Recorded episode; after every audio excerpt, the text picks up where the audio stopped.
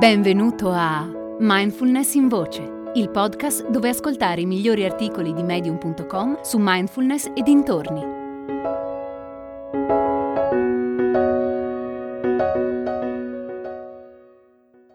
Imparare ad accogliere ciò che è di Sandy Clark.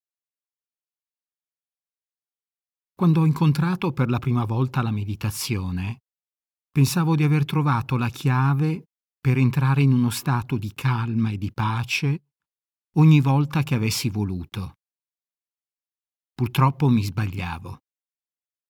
A questo proposito mi vengono in mente le parole dette tempo fa da Ajahn Siripagno, un monaco buddista. Parole che ancora oggi ricordo come se fosse ieri. Stava parlando di Ajahn Chah, un maestro thailandese, e durante il discorso pronunciò una frase piuttosto perentoria e diretta.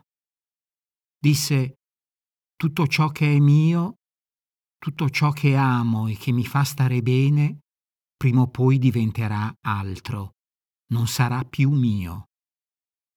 Frase in netto contrasto con l'immagine felice che di solito abbiamo del buddismo.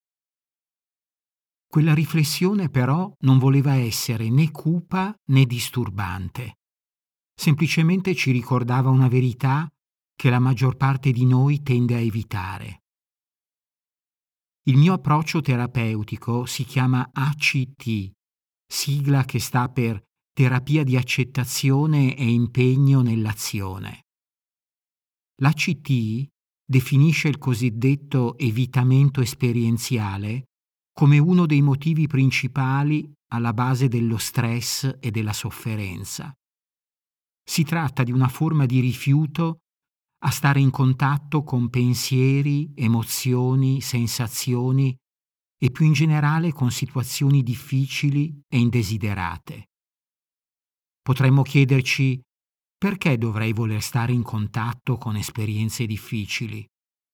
A nessuno di noi piace provare ansia, patire una perdita, ammalarsi o avere a che fare con cambiamenti indesiderati. Il tentativo di evitare i problemi della vita è comprensibile, ma più cerchiamo di controllare ciò che è al di là del nostro controllo, più soffriamo. Il professor Stephen Hayes è il creatore dell'ACT. Di recente ha parlato delle sue difficoltà ad accettare il fatto che suo figlio più giovane sta diventando adulto e questo porterà dei cambiamenti nel loro rapporto. Ha raccontato del suo dolore mentre ascolta Sugar Mountain, la canzone di Neil Young che parla proprio del passaggio alla vita adulta e riflette in modo agrodolce sulla realtà del cambiamento. A un certo punto Neil Young canta così. Dici che vuoi andartene perché vuoi vivere da solo. È strano come ti senti quando scopri che tuo figlio fa sul serio. Steve è rimasto sconvolto quando si è reso conto che il suo figlio tanto amato sta cambiando. Sta diventando un giovane uomo che presto passerà più tempo con gli amici che con i genitori, che guiderà la macchina e non avrà più bisogno di essere accompagnato, che deciderà autonomamente come vivere la propria vita. Steve ha confessato di aver ascoltato Sugar Mountain diverse volte e di aver pianto in più di un'occasione. Ho cercato di parlarne con mia moglie, ma le parole mi uscivano a malapena dalla bocca. Lei mi ha rincuorato. Ho riascoltato quella canzone anche in seguito e ho sentito in me emozioni che prima non c'erano. Apprezzamento, senso di una missione da compiere, orgoglio per la crescita di mio figlio, amore. Ho iniziato a cantare quella canzone in macchina. L'ho suonata per mia moglie prima di parlare con lei del nostro meraviglioso figlio, delle sfide che lo attendevano e di come potevamo essere genitori migliori in questa fase della sua vita. La riflessione di Ajan Siripagno sottolinea una verità che tutti prima o poi affrontiamo, e cioè che la vita è incerta e in continuo cambiamento. Cambiamenti a volte modesti, a volte travolgenti. Cambiamenti e perdite possono essere dolorosi. Essere consapevoli e presenti a quel dolore può aiutarci, perché può insegnarci tanto su noi stessi e svelarci il senso che sta dietro a quella sofferenza. Essere consapevoli delle esperienze piacevoli ci fa assaporare e avere cura dei momenti che rendono la vita piena e gioiosa. Impariamo ad apprezzare ciò che accade mentre accade.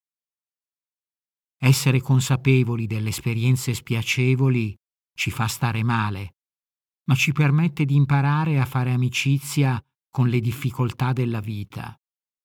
Ci permette di cogliere il senso di quelle esperienze e di sviluppare la forza necessaria per superare i momenti difficili. Quando evitiamo le cose che non possiamo controllare, soffriamo molto più del necessario.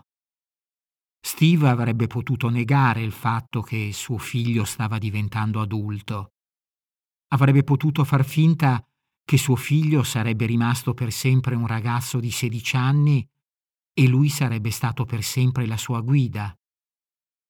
Invece Steve ha scelto di essere presente al dolore provocato dalla crescita del figlio e di accettare gli inevitabili cambiamenti nel loro rapporto.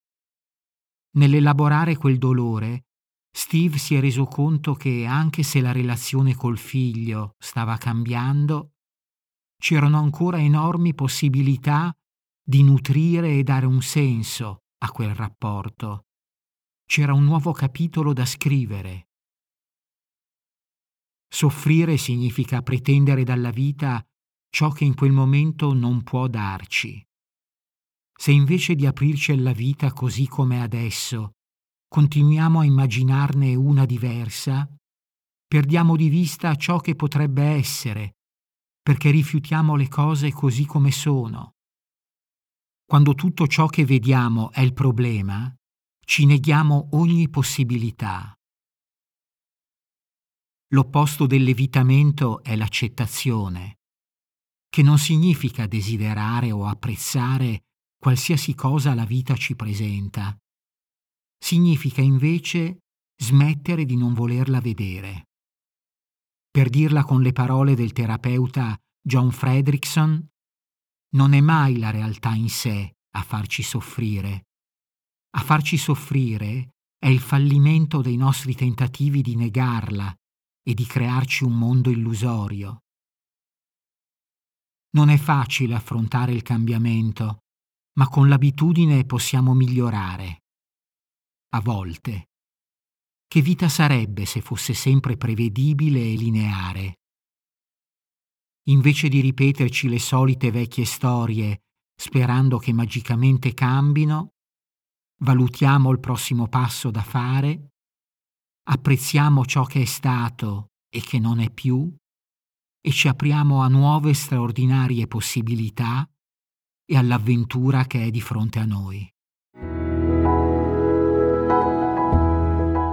Hai ascoltato Mindfulness in Voce, il podcast di Mindfulness Bergamo, www.mindfulnessbergamo.net.